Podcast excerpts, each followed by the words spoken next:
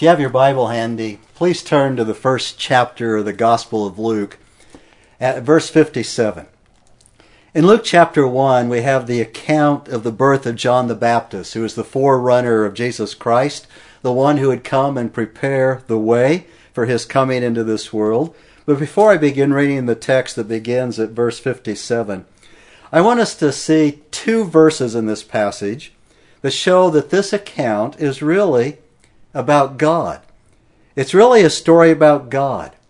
God is the main player here. He's the main character. Look at verse 58 of this first chapter of Luke, where it talks about the response of Elizabeth's neighbors and relatives to Elizabeth having a baby. It says in verse 58 Her neighbors and her relatives heard that the Lord had displayed his great mercy toward her, and they were rejoicing with her. God displayed his great mercy toward Elizabeth. Elizabeth was barren, and as the King James Version puts it, she was well stricken in years. Uh, that's quite descriptive. Some of us are getting there. We're well stricken in years. Yet God displayed his mercy by giving her a son. God is the main player here. Now look at verse 66. In verse 66, we see how those that are living in the surrounding area and they heard about uh, Elizabeth and having the baby, and those who were uh, witnessed it, they spread the word all over the countryside. And uh, this is how those who heard about it responded to it. Verse 66. And all who heard them kept them in mind, saying, What then will this child turn out to be? For the hand of the Lord was certainly with him. Luke writes, For the hand of the Lord was with John, with this child. You see, it's the hand of the Lord that the gospel writer wants us to see here when we read this account. This is God at work. He's at work in the lives of Elizabeth and Zacharias and in the life of their son, John. And as we're going to see, he's also at work in your life and mine. More than anything else, the Bible is God's self disclosure it's his own word on himself. More than anything else, the Bible is God's story. Behind Zacharias, behind Elizabeth, behind Mary, and behind John, and even behind the coming of Jesus Christ into this world, is the great and mighty hand of God. God reveals or discloses his nature, his character, he displays his works, he reveals his purpose, his will, in fact, at all points in the Bible, God is teaching the truth about himself. The Bible is the book of God. And this is what the gospel writer wants us to see when we read these verses, beginning at verse 57 of Luke chapter 1.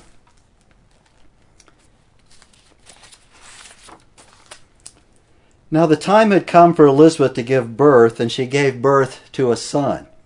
Her neighbors and her relatives heard that the Lord had displayed his great mercy toward her, and they were rejoicing with her. And it happened that on the eighth day they came to circumcise the child, and they were going to call him Zacharias after his father.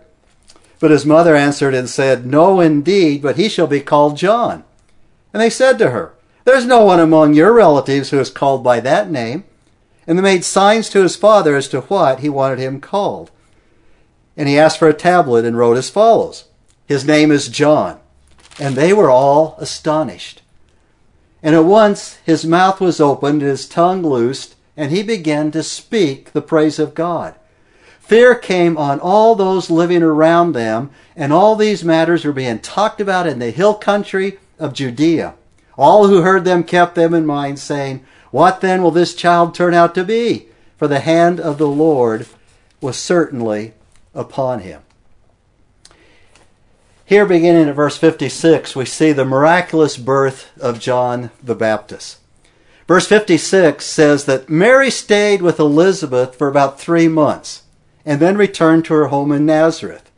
The angel Gabriel had told Mary that Elizabeth was in her sixth month of pregnancy when Mary was or when Mary conceived by the Holy Spirit. So after Mary's three month stay with Elizabeth, which added up to nine months, uh, Mary returned home. So that means that more than likely, Mary was present for John's birth and returned home shortly after. But I want us to think about that three months that Mary stayed with Zacharias and Elizabeth. Zacharias was still mute and deaf during that whole time. We know from Zacharias' song of praise after his tongue was finally loosed that we'll look at next time that Zacharias spent this time in silence, this whole nine months. He spent it in, in God's Word. And we know that because when he finally, his tongue is loose and he opens and gushes forth that praise, there's over 22 references from the Old Testament in Zechariah's song. 22 references from the Old Testament that gush forth from his mouth when he was filled with the Holy Spirit. You see, God took that which Zacharias had hidden in his heart and he wove it in a tapestry of praise and prophecy. And that doesn't happen automatically. God took what was in Zacharias and used that through his Holy Spirit to burst forth in that praise. But Zacharias would also be troubled by the fact, during that long nine months, that he did not believe the angel when he told him in the temple about Elizabeth bearing a son. So, day in and day out for nine months, he suffered the consequences of unbelief. And he was unable to speak. He must have wondered would he ever get his voice back? Would he ever be able to speak and, and, praise God? Would he ever be able to go to the temple again and perform his temple service? Would he ever be able to speak Aaron's blessing over the people again? And Elizabeth and Mary also would have spent some precious time together searching the Hebrew scriptures. They would have wondered, what does God's word say about the Messiah and his forerunner who comes like Elijah? They would have wanted to know and understand everything that the Hebrew scriptures reveal about these two babies that they are going to give birth to. And of course, they would have also shared the normal stuff. All those things that pregnant women talk about, all those birth stories that we men don't really like to hear. But they would have been anticipating what happens in childbirth, the rearing of children, the joy of motherhood, and what it's all about uh, the discomforts that they were both feeling at the time. But uh, all in all, it would have been a great time of excitement and great anticipation. Pregnancy is always a time of great anticipation and expectancy. And for Elizabeth, that day finally came. The day God showed his great mercy in a way that everyone could see. Verse 57 again of Luke chapter 1. Now the time had come for Elizabeth to give birth, and she gave birth to a son. Her neighbors and her relatives heard that the Lord had displayed his great mercy toward her, and they were rejoicing with her. There had been promises, there had been prophecies, there had been discussion of that in light of God's word, and now there was an actual baby. And Luke is careful to tell us that this is a sign of God's Hesed, his great mercy. Hesed is a Hebrew word that's one of those great words in the Hebrew Old Testament. Uh, there's many biblical words that are related to Hesed, words such as mercy, compassion, love, grace, faithfulness. But none of these completely summarize the concept of Hesed. Hesed is not merely an emotion or, or feeling, but it involves action on behalf of someone who is in need. When you see someone in need and you take action towards them, that describes Hesed. It's a sense of love, it's a sense of loyalty that inspires merciful and compassionate behavior toward another person. The word Hesed is found 250 times in the Old Testament, and it expresses an essential part of God's character. When God appeared to Moses to give the law a second time, the Lord described himself as abounding or filled with Hesed, which is translated in Bibles today as love, as faithfulness, as unfailing love, faithful love, steadfast love, loyal love. In fact, loyal love was the favorite translation of my Hebrew professor at Dallas Seminary. Loyal love, as we studied the book of Ruth together in the Hebrew language and we saw what loyal love is all about. The core idea of this term communicates loyalty, it communicates faithfulness within a relationship. It's a love that will not let me go. Thus, Hesed is closely related to the covenant with his people, God's people Israel. And it relates to the concept of love and God's faithfulness to his people. We sing today, Great is thy faithfulness, O God my Father. There is no shadow of turning with thee. Thou changest not. Thy compassions, they fail not. As thou hast been, thou forever wilt be. Great is thy faithfulness. Great is thy faithfulness.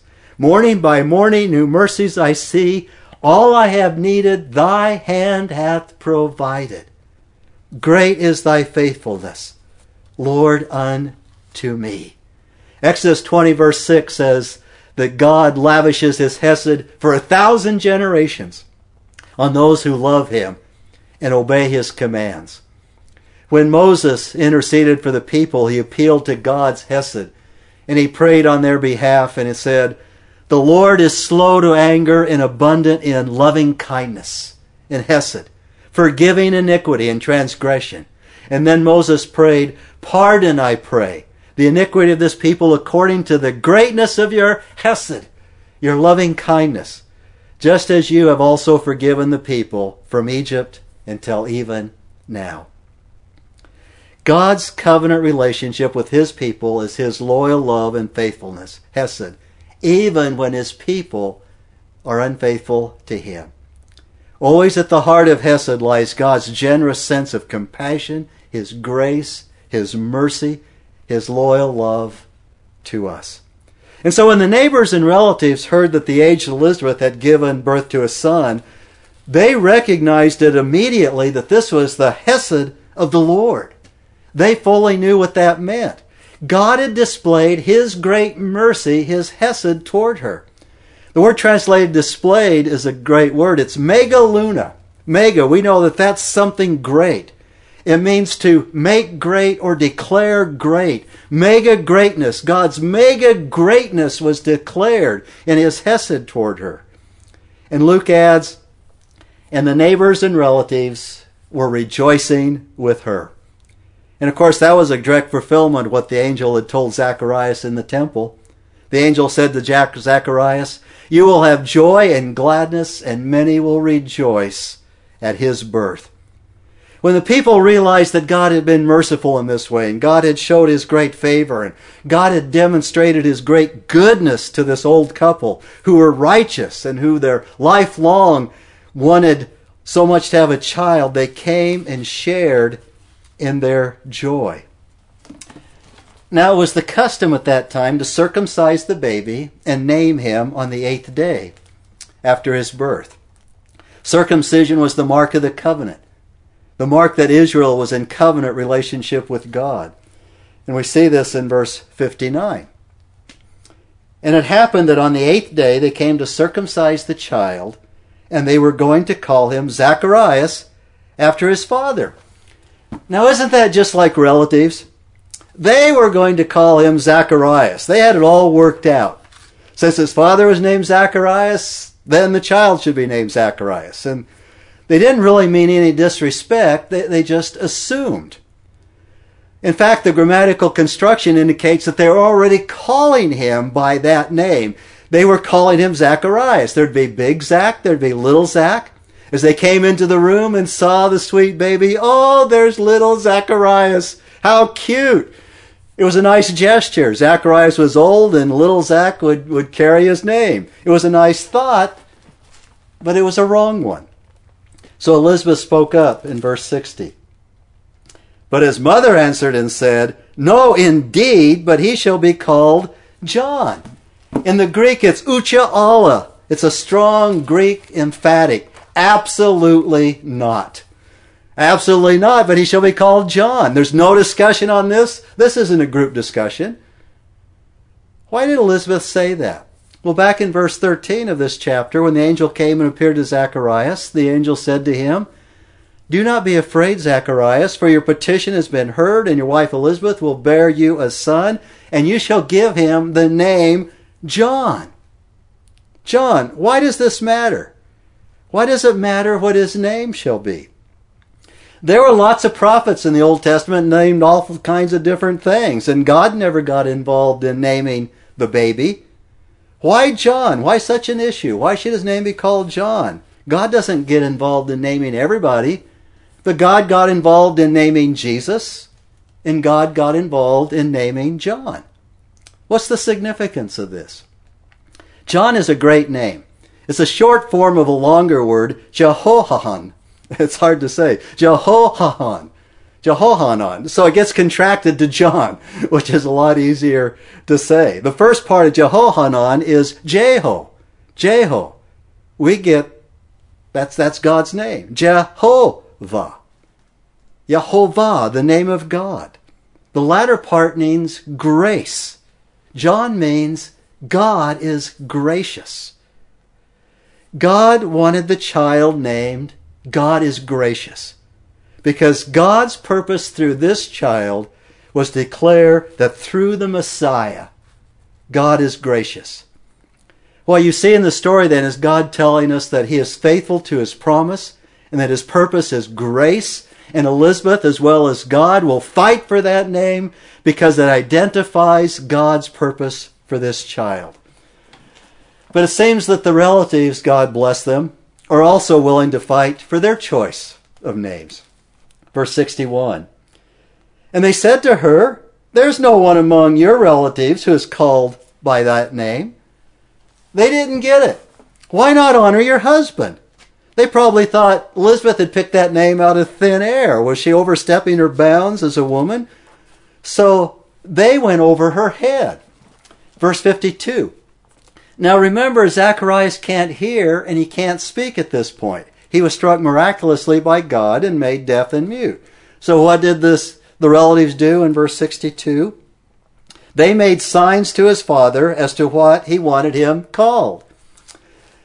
Now, as I thought about this, you know, I've never very, been very good at the game charades. You know, that game where they make gestures so people can guess words and, you know, and, but I chuckle at what it must have looked like when this whole crowd of relatives are trying to communicate with with Zacharias with signs and gestures.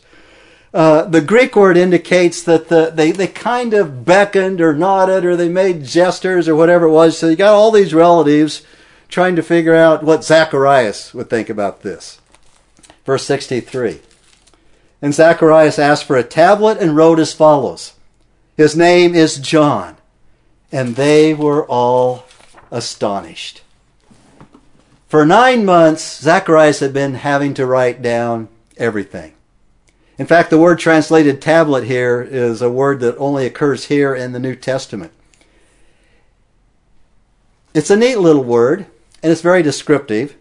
It describes a piece of wood or a board, and what you would do, you'd take a piece of thin board, and they covered it with wax, and then they would take a sharp object like a stick or the point of a rock, and they would write in the wax. Then he would rub the wax again and rub it out, and then it could be something that could be used over and over and over again. And so this poor guy had been lugging around his wax tablet board for months. And every time he wanted to communicate, he had to write it out. So he got his little board out and he wrote as follows His name is John. No explanation, period. And they were all astonished. They didn't get it. They didn't understand why. On his little tablet, Zacharias didn't give an explanation. And by the way, he wrote in Greek, what he wrote was this John is his name. And the Greek always puts the emphatic in the first place in the sentence sequence of the sentence. John, emphasis. John is his name. The boy was named by God, and his name was going to be John, because through him the grace of God would explode in the world, right? Then a remarkable thing happened in verse 64. And at once Zacharias' mouth was opened and his tongue loosed, and he began to speak in praise of God. Zacharias' original disbelief in Gabriel' promise of a son had been replaced by faith. He had disbelieved, and now he has faith. And when he had been made mute because of disbelief, now on account of his faith, he began to speak in praise of God. And the content of Zechariah's praise is in verses 67 through 79 that we'll save for next time. We won't look at the content of that today, but if you, if you want to read ahead before next week, read Zacharias praise, his psalm, in uh, Luke chapter 1, verses 67 through, through 79. But what we see here, I wanted you to see here for now, is that there's a, a growth in Zechariah's faith that led to this moment of praise. His faith was strengthened when Elizabeth became pregnant, and he began to see the promise fulfilled. His faith would have been strengthened when Mary came to visit, and the baby in Elizabeth's womb jumped for joy, and he heard Mary's song of praise. His faith would have been strengthened through that nine months in his study of the scriptures. But now Zachariah's faith produced obedience. Zachariah's faith produced obedience as he doggedly insisted that his name would be John. That he was going to obey God. His name is John. This is so important. We don't want to miss it. The combination of Zachariah's faith with his obedience is what loosened his tongue in praise. He, his faith, his obedience, loosened his tongue, and Zachariah's tongue poured out in loud emotional praise. And this was God's power on display. There was no doubt in anybody's mind that this was of God. So if we want God's power to be on display in our own lives, if we want God's power to be on display in our own lives, what does it take? Well, it takes the same thing. It takes a combination of faith and obedience. Believe God, obey Him, and His power will be on display for others to see. It's really quite simple, isn't it? And all this brought a fresh state of spiritual health in that whole area, in that whole region. What was their response? Verse 65. Fear came on all those living around them, and all these matters were being talked about in the hill country of Judea. All those who lived in that area and heard about experienced a healthy awe, literally a fear, a fear and awe in the presence of divine activity. They knew that God was at work. Today we call that a God thing. That's a God thing. We recognize that something God did and something only God could do. It's a God thing. And what a neat progression here. There's the faith and obedience of Zacharias. Then there's God's power on display. Then all the people in the area were filled with awe and were talking about these things. And Luke closes this section by writing, verse 66. And all who heard them kept them in mind, saying, What then will this child turn out to be? For the hand of the Lord was certainly with him. It started to be talked about in all the hillsides of Judea, and it was kept in mind by all those who heard about it. Kept in mind, a similar word is used when, when Mary uh, gave birth to Jesus and the shepherd came to, to visit, and they talked about what they had heard and seen of the angels, and it says, Mary pondered these things in her heart. Later in chapter 2, we see that when she started hearing about her child, she pondered these things. She, it means she had a preoccupation about thinking about this. The people in the whole area began to wonder in a preoccupation of thinking about this. Is this it? Is the Messiah coming? Is this his forerunner? And it was on all their minds, and they were saying, What will this child turn out to be? Is it really the final prophet before Messiah? Is this it? And it became the pre, the main preoccupation of thought and certainly the main topic of conversation as the wonder and the awe began to carry itself through the entire area. We see the wondrous power of God. He is wondrous. God put his power on display. He put his purpose on display, which is gracious. And he put his promise on display, which is always true. The main character of this account is God. The end of verse 66 says, For the hand of the Lord was certainly with John, with the child. It was with him from the very start. I want to close with three practical applications that we draw out of this text, out of the life of, of Zacharias. All three have to do with the remarkable change in, in Zacharias. And the first one is this. When God acts, we should listen. When God acts, we should listen. Zacharias had learned this lesson.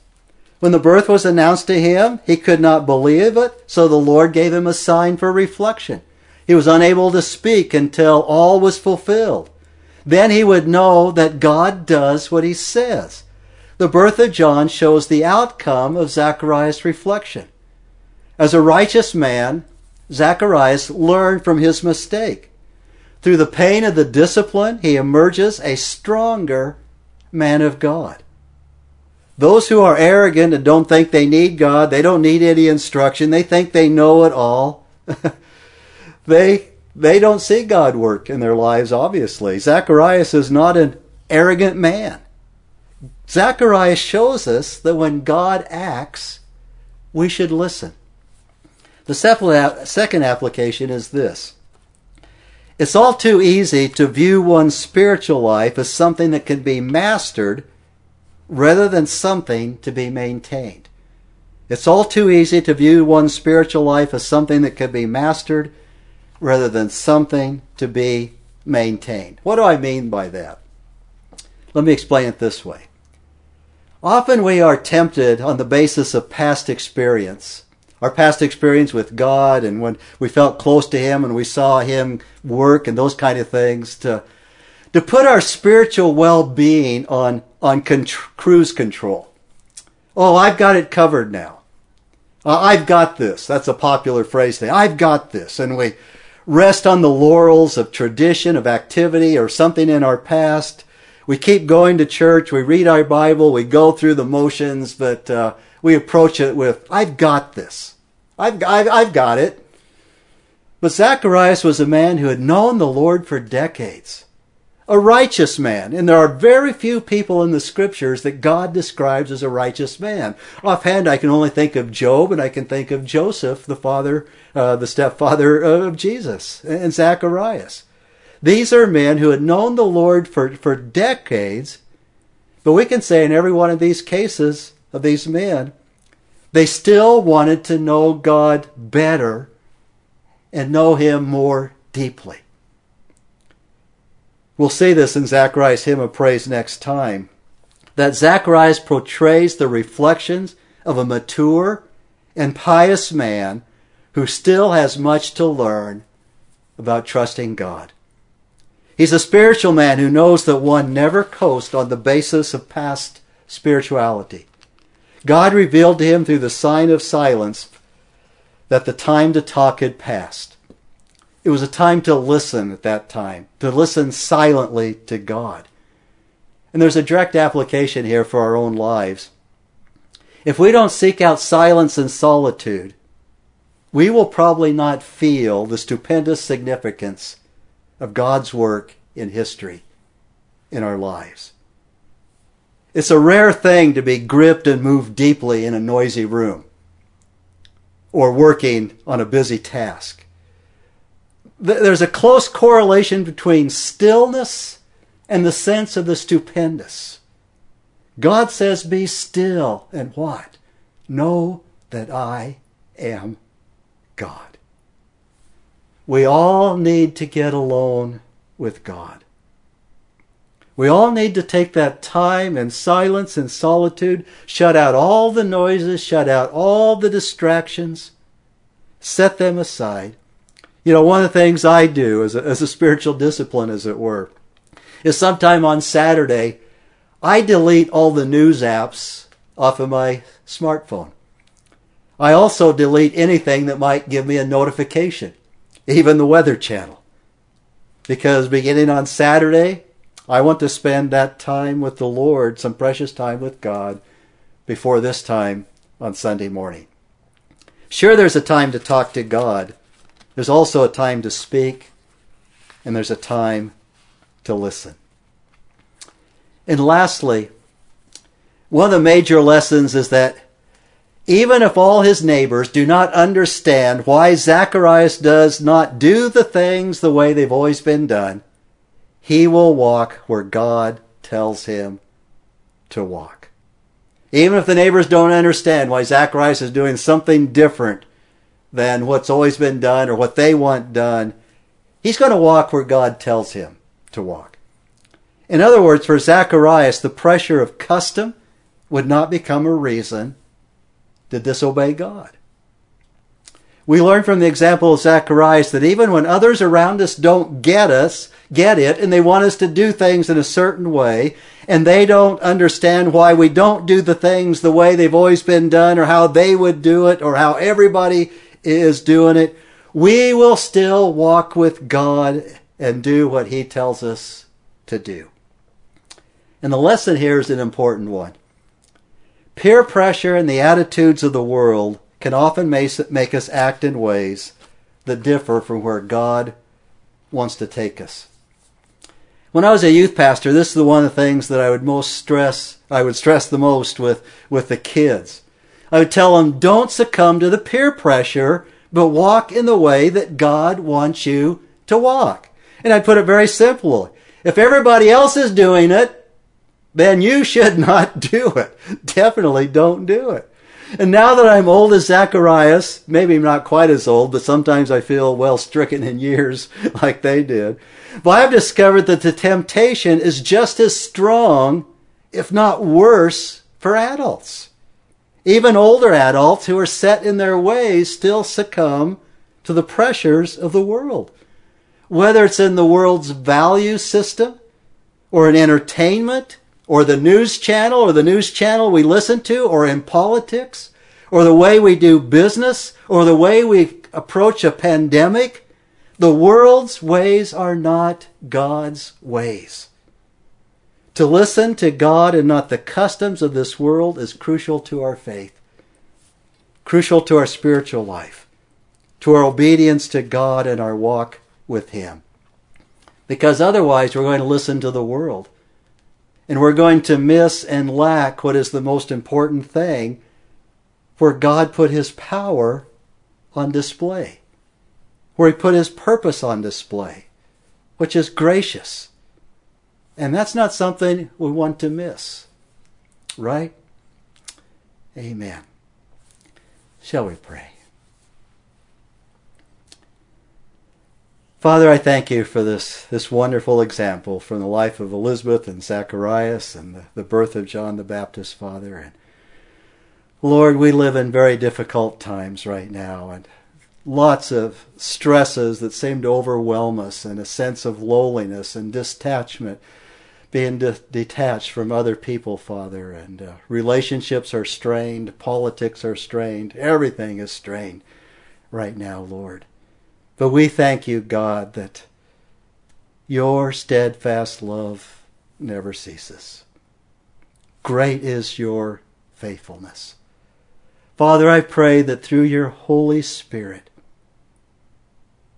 that we would have the faith that we need to not only endure these times and to obey you, but God, in all of this, we will see your marvelous and wondrous power on display in our own lives and in those around us because we choose to obey you. We thank you for your chesed, your loyal love, the love that will not let us go. And we give you thanks for this. In Jesus' name, amen.